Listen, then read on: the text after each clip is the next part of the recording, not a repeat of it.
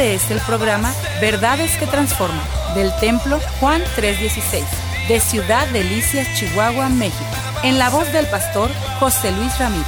Contáctanos al teléfono 639-477-2525 o al correo electrónico juan316templo.gmail.com o visítanos en la avenida 18 y calle 41 Sur, Colonia Lindavista. Verdades que transforman.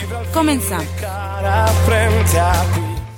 Evangelio de Juan capítulo 20 versículo 30 y 31. Hizo además Jesús muchas otras señales en presencia de sus discípulos, las cuales no están escritas en este libro, pero estas se han escrito para que creáis que Jesús es el Cristo, el Hijo de Dios, y para que creyendo, dice, tengamos vida en su nombre. Antes de nada, yo quiero eh, poner muy claro que esto no da lugar para que podamos interpretar que existen otros evangelios. Los evangelios están ahí y algunos de los escritores, testigos presenciales, vieron eh, los milagros, los prodigios, el ministerio de Jesús y escribieron. Tal vez se pasaron algunos detalles. Hay algunas coincidencias. De hecho, algunos de ellos tienen, repiten la misma escena con diferente enfoque o el mismo milagro. Por lo tanto, no estamos hablando de otro evangelio. Yo tomo en este día el evangelio de Juan porque es un evangelio muy interesante, diferente a los demás. Vamos, Juan empieza presentando a Jesús, oye, desde el punto de vista de la eternidad. Empieza el evangelio de Juan diciendo, en el principio era el verbo, el verbo era con Dios y el verbo era Dios. ¿Ves tú entonces presentando a Jesús como el Cordero de Dios? Y hay detalles que presenta a Jesús como el que bautiza con Espíritu Santo y fuego. Es entonces Juan el que avala el ministerio de Jesús de una manera muy profunda y muy espiritual. Habla de la preexistencia de Cristo con un enfoque celestial más que terrenal. Luego empieza a hablar del llamamiento de los discípulos llamó a Andrés, llamó a Pedro, llamó a Natanael. Pero cuando habla de los milagros o del ministerio en sí mismo, Juan usa una palabra muy particular, señales. Señales es un símbolo que marca algo o alguien, una realidad.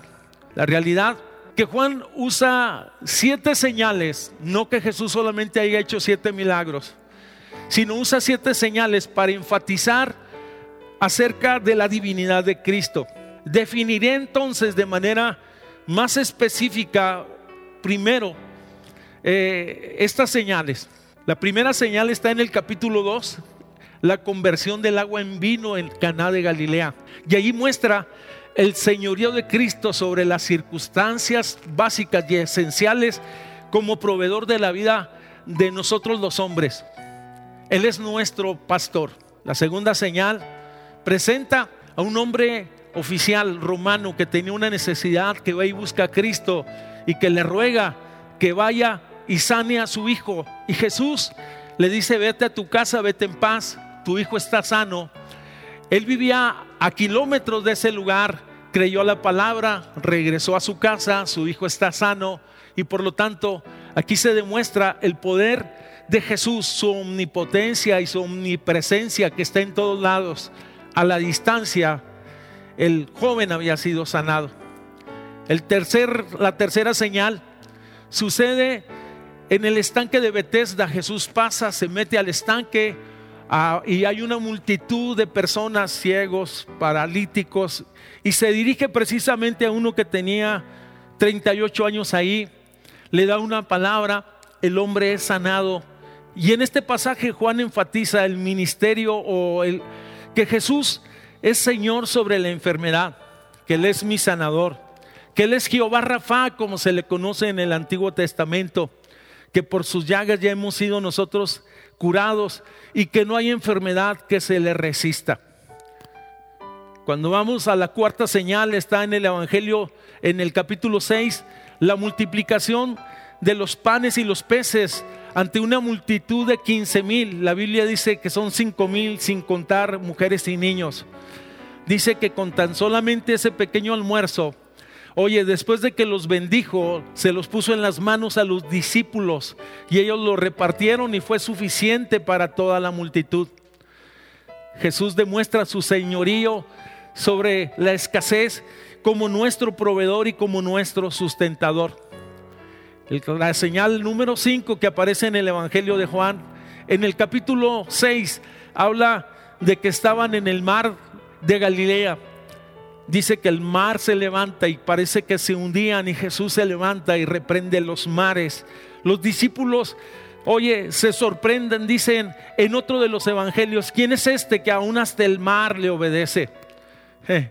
ahí habla que Él es Señor de la naturaleza, ni más ni menos el que ha hecho los cielos y la tierra y todo lo que en Él subsiste. En el la sexta señal en el capítulo 9 de Juan es un hombre que estaba ciego de nacimiento, que cuando pasan los discípulos lo ven, se detienen un momento y le hacen una pregunta a Cristo, ¿quién pecó, este o sus padres? Y Jesús dijo, ni este ni sus padres, sino para que las obras de Dios sean engrandecidas en su vida y al instante tomó al ciego y dice la escritura, hizo lodo, le puso en los ojos, lo mandó a lavarse y el hombre recibió. Jesús es Señor sobre la oscuridad. En el Antiguo Testamento de Dios se decía, Dios es mi luz y mi salvación, ¿de quien temeré? Eso es impresionante. Él está con nosotros, sea su nombre exaltado. La señal número 7 es muy interesante. Está en Juan capítulo 11 la resurrección o el milagro de la restauración o la resurrección de Lázaro. Lázaro había enfermado le avisaron a Cristo, tardó tres días en llegar hasta Betania y Lázaro ya había muerto, por lo tanto ya estaban sobre el cuarto día, si se puede decir. Había mucha aflicción en la familia. Jesús pidió que lo llevaran ante la tumba y parado en la puerta de esa tumba le habló por su nombre y Lázaro se levantó de los muertos. Jesús, el Señor, sobre la muerte, sea su nombre glorificado. La Biblia dice que aun cuando Jesús fue muerto y sepultado, él mismo venció la muerte definitivamente y resucitó de los muertos y ascendió a los cielos. Oye, ¿y por qué Él vive? Nosotros también es que vivimos. Por eso es que tenemos la esperanza de vida, porque Cristo nos ha dado una vida y una vida diferente y una vida abundante. Todas estas señales que Jesús hizo, oye, tienen el propósito de fortalecer la fe del creyente. Ya te dije, Juan demuestra que Jesús es Dios. Pero cuando se ven los milagros, la magnitud de los milagros, entonces nuestra fe es fortalecida. ¿Cómo me impresionó a mí cuando yo empecé a leer los evangelios y empecé a ver que Jesús obraba, levantaba paralíticos, le, le abría los, uh, los ojos a los ciegos? No sé, me impresionó siempre su ministerio, un ministerio de milagros. Podemos decir entonces que todas estas manifestaciones que plasma Juan presentan a Jesús como el Dios todopoderoso, como el perfecto en su naturaleza y en sus atributos. En otras palabras, Él está diciendo, Él es el verbo de Dios. Te hablé de las señales de manera general. Pero dentro de las señales hay cosas que pueden pasar desapercibidas. Regularmente solemos deslumbrarnos ante la grandeza de algo que llama nuestra atención. Por ejemplo, vemos un coche, un carro, y nosotros nos llama la atención el color y tal vez la marca. Pero esta mañana tenemos aquí un, un chico que nos va a dar una pequeña eh, clase y él es restaurador de coches y me va a decir algunos de los detalles que tienen eh, los coches deportivos. Gracias, Brian. Bendiciones, pastor, y bendiciones a todos los que nos, están mirando, ¿verdad? Dios los bendiga. Eh, primero que nada, pues un, un auto deportivo se caracteriza por la potencia que hay debajo del motor, se caracteriza por la altura que tiene al suelo, eh, la estabilidad, eh, entradas y salidas de aire. Eh, ¿Qué más? se caracteriza por la distancia que tiene de la carrocería al suelo para eso ayudar a la estabilidad, ¿verdad? Y pues un auto deportivo más que nada le da pues todo eso que uno puede pedir, ¿verdad? La, adrenalina, el éxtasis, ¿verdad? de la velocidad es bueno, pero a la vez es, es algo que no les recomendamos, ¿verdad? A lo mejor nosotros vemos un carro y solamente vemos lo que está, la apariencia, y hay muchos detalles que pueden pasar de alto. No nos hemos salido del tema. no nos hemos salido del tema. Muchas veces los detalles son los que determinan las grandes cosas. Y ya te mencioné las señales que Jesús hizo que demostraba que Él era Señor de señores. Pero dentro de esas señales hay detalles que pueden pasar por alto y yo quisiera mencionar algunas de ellas. Por ejemplo, la primera señal de Canal de de Galilea donde Jesús convirtió el agua en vino a mí me habla de elección. Esto muestra la elección particular de Jesús o de Dios y es, y quisiera mencionar algunas cosas. Número uno, él eligió una aldea pequeña donde dio comienzo su ministerio. Cuando hablamos de Caná de Galilea, es una pequeña aldea, tal vez dos, tres cuadras en aquel entonces. Aún sigue siendo pequeña, pero en aquel entonces era tan pequeña que ni siquiera estaba en el mapa. Discúlpame la frase. No fue tampoco en un gran evento, en una gran celebración Oye, sino en una boda, en un evento familiar donde estaban amigos y familia solamente. Ahí empieza su ministerio. Eligió ese momento. No fue en la ciudad de Jerusalén. Oye, donde todos los conquistadores querían llegar y coronarse. No fue en, eh, en los grandes centros religiosos, en las grandes pirámides o en otro lugar. No, simple y sencillamente fue Caná de Galilea.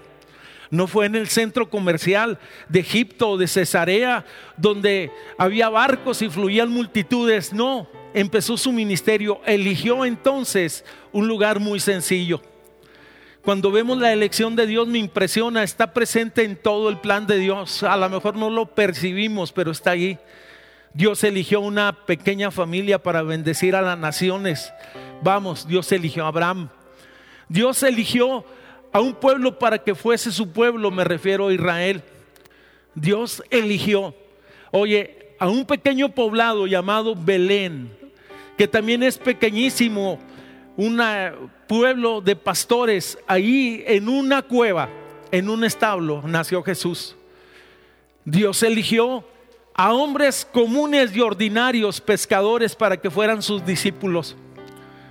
No buscó rabinos, no buscó religiosos, sino buscó gente sencilla del mundo para que ellos transmitieran las buenas nuevas de salvación. Dios escogió, dice Pablo, lo necio del mundo para avergonzar a los sabios y lo débil del mundo, oye, para avergonzar a los fuertes. En otras palabras, Dios escogió a los gentiles, los que no somos judíos, para que fuéramos su iglesia, increíbles, paganos, vamos, malcriados. Los que no eran borrachos eran matachines. Esto es impresionante. Pero por su gracia el Evangelio llegó, tocó nuestro corazón y hemos sido salvos. Dice la escritura en Efesios, según nos escogió en Él antes de la fundación del mundo para que fuésemos santos y sin mancha delante de Él en amor, habiéndonos predestinados para ser adoptados hijos suyos por medio de Jesucristo ¿Por qué no escribes ahí? Soy su hijo. No tengas duda. Dios te escogió, Dios te eligió. Vamos. Dios nos escogió a ti y a mí. Y no somos una equivocación ni somos un accidente. Oye, la realidad muchos hemos, antes de conocer a Jesús, luchamos mucho con nuestra identidad, quiénes somos. Nos sentimos solos, nos sentimos extraviados hasta que llegamos a la fe y nos damos cuenta que somos alguien especial y que somos importante para Dios. Escribe ahí, yo soy importante para Dios. Tú que te han menospreciado, tú que te han, no sé, dicho tantas cosas, puedes decir, recibo la vida y recibo su adopción y soy su hijo. Pedro escribió que somos pueblo elegido por Dios, real sacerdocio, en otras palabras, nos ha coronado y nos ha bendecido con favores y misericordias. Muchos actualmente, aún hasta creyentes, luchan mucho con su identidad. No se pierda, estoy hablando de la elección. Dios eligió un pequeño pueblo. Lo que no era, oye, para que hoy sea reconocido internacionalmente o mundialmente. Cuando hablamos de nuestra experiencia, yo no soy lo que las personas dicen que soy. Yo no soy lo que la moda dice que soy, chavo, que me estás escuchando. Yo no soy lo que las circunstancias dicen que soy, amigo.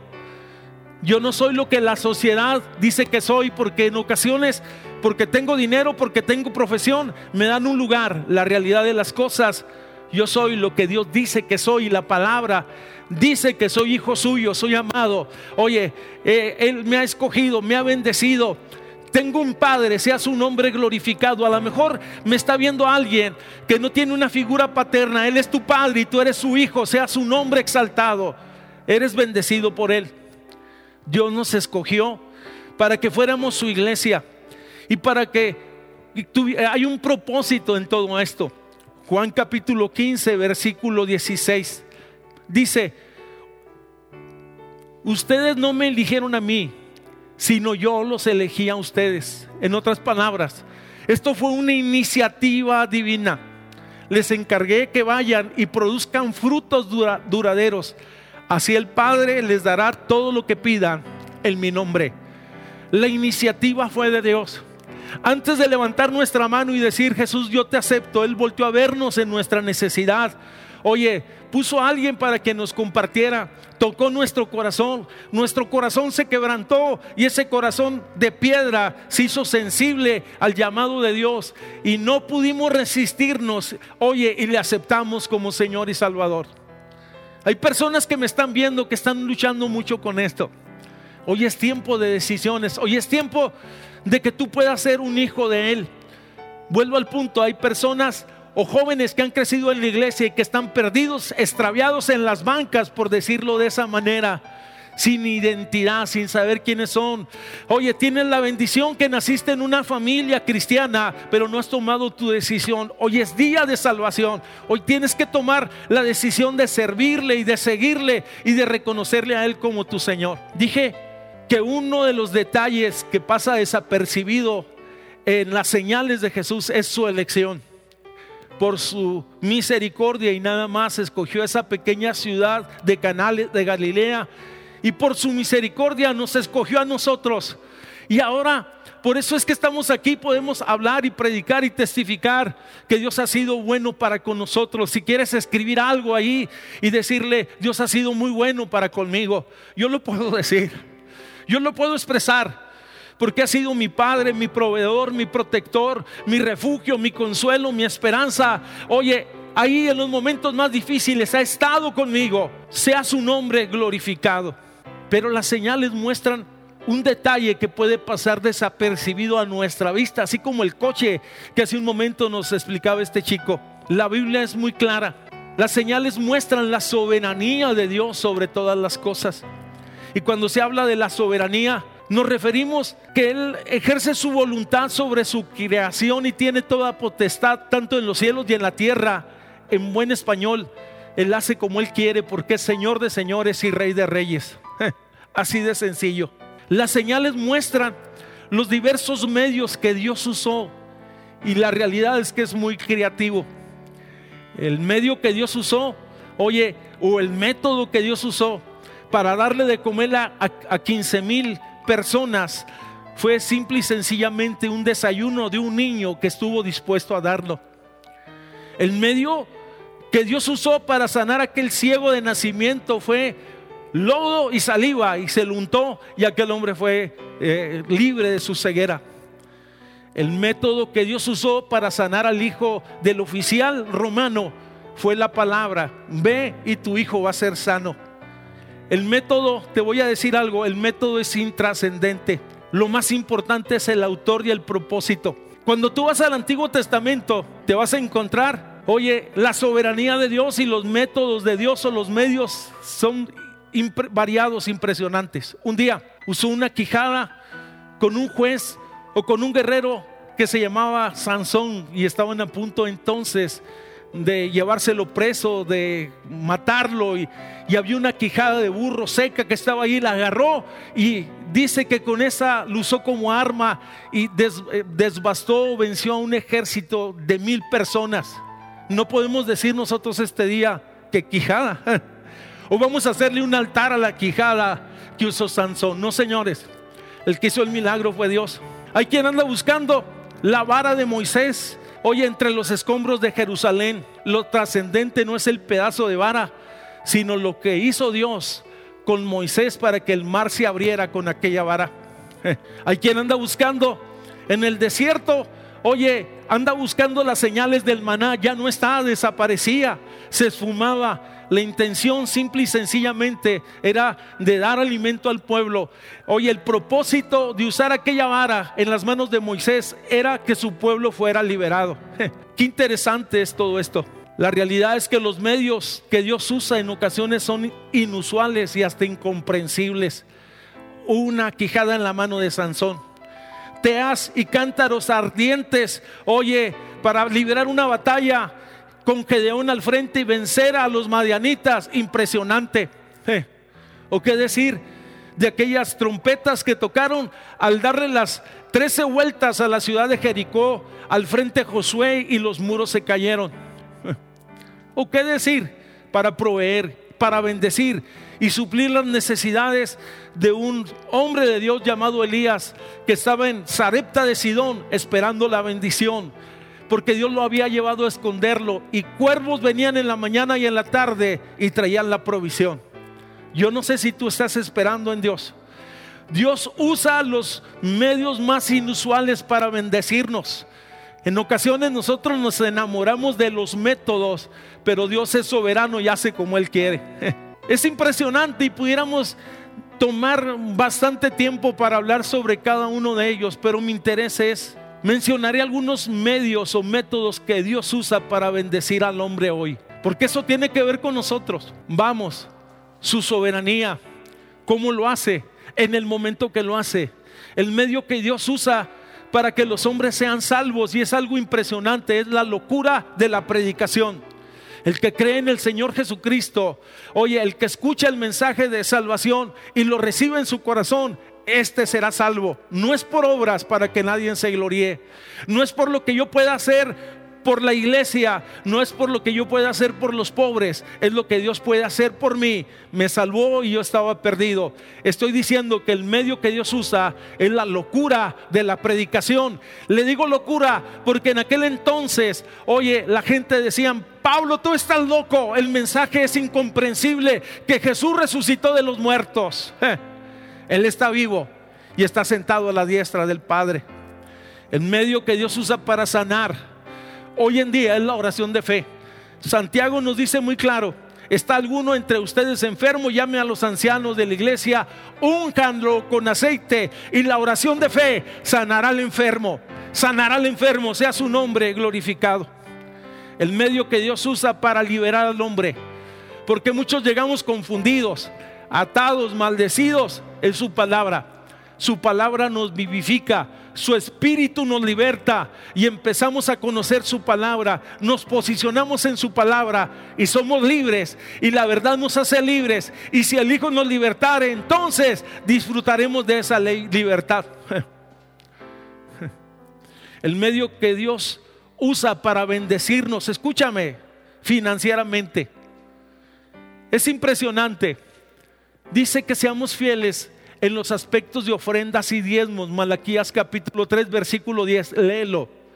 Si no abriré las ventanas de los cielos y derramaré bendición hasta que sobre y abunde. Eso es el medio que Dios usa. Sea su nombre glorificado. El medio que Dios usa hoy para fortalecernos emocional y espiritualmente es la oración. Dice Santiago, ¿está alguno entre vosotros afligido? Haga oración. Está uno alegre, cante alabanzas. Si estás afligido ahí en tu casa, pues levanta tu clamor. Si estás alegre, danza, adora a Dios, glorifica a Dios por la bendición, por la provisión y por todo lo que Dios ha hecho. Te voy a decir algo más. El medio que Dios usa ahora para edificar a su pueblo es precisamente los ministerios. Efesios 4:11, y él mismo constituyó a unos apóstoles, a otros profetas, a otros evangelistas, a otros pastores y maestros. No es una ocurrencia de Dios, es un plan y un propósito de Dios. Dice, a fin de perfeccionar a los creyentes para la obra del ministerio, para la edificación del cuerpo de Cristo. Hay quien no cree que es importante congregarse. Hoy no lo podemos hacer Pero qué bendición estar en una casa. Qué bendición tener quien nos pastoree. Qué bendición. Oye, estar juntos y adorar juntos a Dios. Los medios que Dios usa en ocasiones son inusuales. Pero los medios que Dios usa y los métodos que Dios usa son poderosos, te puedo decir. Podemos nosotros ser bendecidos y fortalecidos. Vamos. Estoy hablando que las señales me hablan primero que nada de la elección de Dios. Escogió un pequeño pueblo. La soberanía de Dios. Usó cosas insignificantes. Vamos. Usó cosas pequeñas para hacer grandes cosas. Una vara. Oye, unos panes. No sé. Unas, unos cántaros. Unas teas ardientes. Unas trompetas para que los muros cayeran. Pero te quiero decir algo. La realidad de las cosas. Dios usa las cosas pequeñas para hacer grandes cosas. Y así se llama este mensaje. Dios usa las cosas pequeñas para grandes cosas.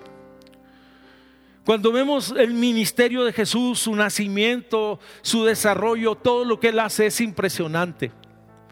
Pero más me impresiona donde Jesús muere y cómo Jesús muere. Yo quisiera que voltearas a ver esta cruz que está aquí. Por eso está aquí en este altar. Precisamente, Jesús escogió una cruz insignificante, una cruz de madera, una, una cruz común, que tal vez estaba destinada para otro malhechor o para otra persona. Fue precisamente la que Dios escogió para que su hijo muriese en la cruz del Calvario. La muerte de cruz era la muerte más violenta, la muerte más sangrienta, la muerte que se usaba para intimidar a los enemigos de Roma. Pero Dios decidió usar entonces la cruz como un instrumento de justicia, como un instrumento de redención, como un instrumento de esperanza, como un instrumento de liberación. En esa cruz Jesús fue vituperado, fue exhibido públicamente, fue semi, vamos, sin ropa o con muy poca ropa, levantado. Y ahí dice entonces que clavaron sus manos, clavaron sus pies, vamos, traspasaron su costado y le pusieron una corona de espinas, lo exhibieron como un malhechor en esa cruz. El cielo tuvo que guardar silencio. El escenario estaba puesto, oye, la multitud de ángeles esperando tal vez la orden del Padre de decir, rescaten a mi hijo, pero ahí se estaba realizando algo poderoso, la redención, la salvación de todos nosotros. Wow. No detuvieron a Jesús los clavos ni el madero sino el grande amor que tiene por nosotros. Es lo que detuvo a Jesús en la cruz del Calvario tenía que pagar el precio. Oye, ahí Él murió por nosotros. Ahí Él obró esa reconciliación que Dios estaba reconciliando consigo mismo al entregarnos a Cristo. Y dice Romanos capítulo 5 que somos justificados por medio de la fe en Cristo Jesús. Y doy gracias a Dios porque tuvo misericordia de nosotros, se acercó a nosotros. Oye, nos hizo aceptos ante el Padre, nos reconcilió y no solamente, sino nos hizo parte de la familia de Dios. Ahora soy adoptado por Él, soy hijo de Él. Vamos, Jesús es mi hermano mayor, es mi Salvador, es mi Señor, es mi esperanza, es mi fuerza, es mi roca. Se llama Jesús de Nazaret. La cruz significa tantas cosas. Para unos oprobio, para unos vergüenza, pero para otros libertad. Los que hemos disfrutado de los beneficios de la cruz soy salvo por el sacrificio de Cristo.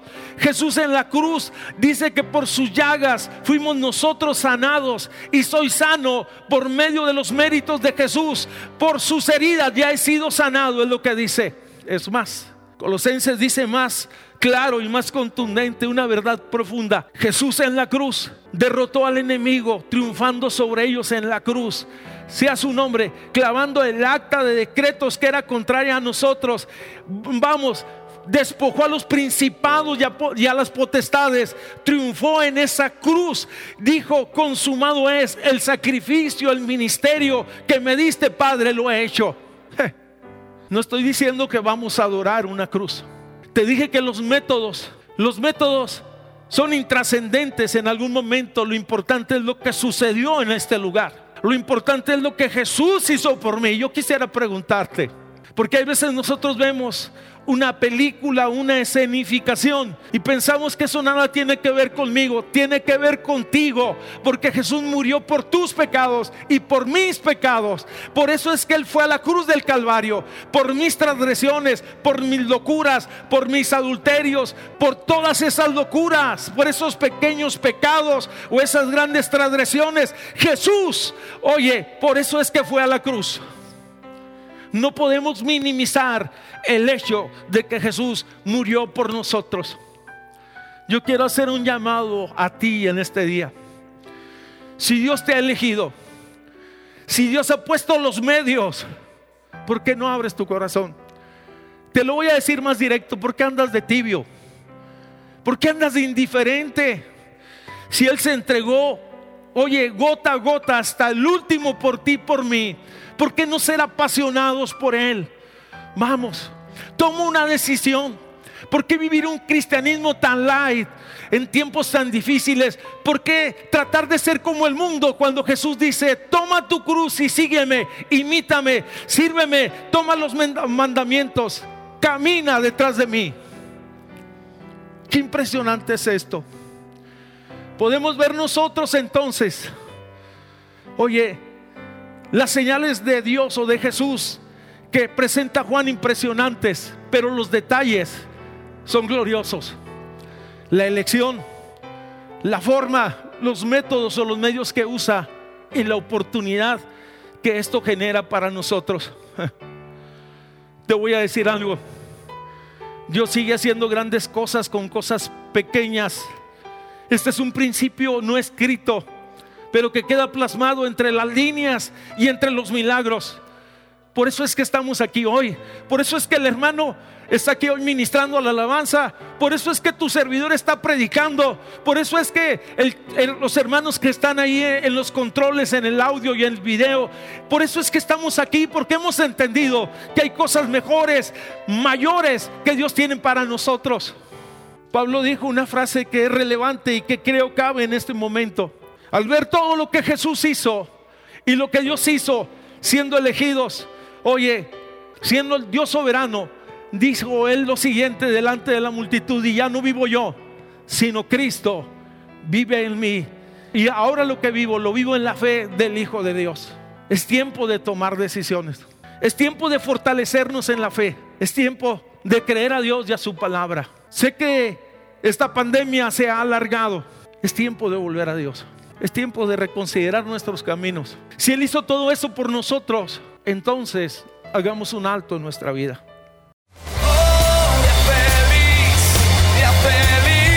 Este fue el programa Verdades que Transforman del Templo Juan 316 de Ciudad Delicias, Chihuahua, México. En la voz del pastor José Luis Ramírez. Contáctanos al teléfono 639-477-2525 o al correo electrónico juan316templo gmail.com o visítanos en la avenida 18 y calle 41 Sur, Colonia Lindavista. Verdades que transforman.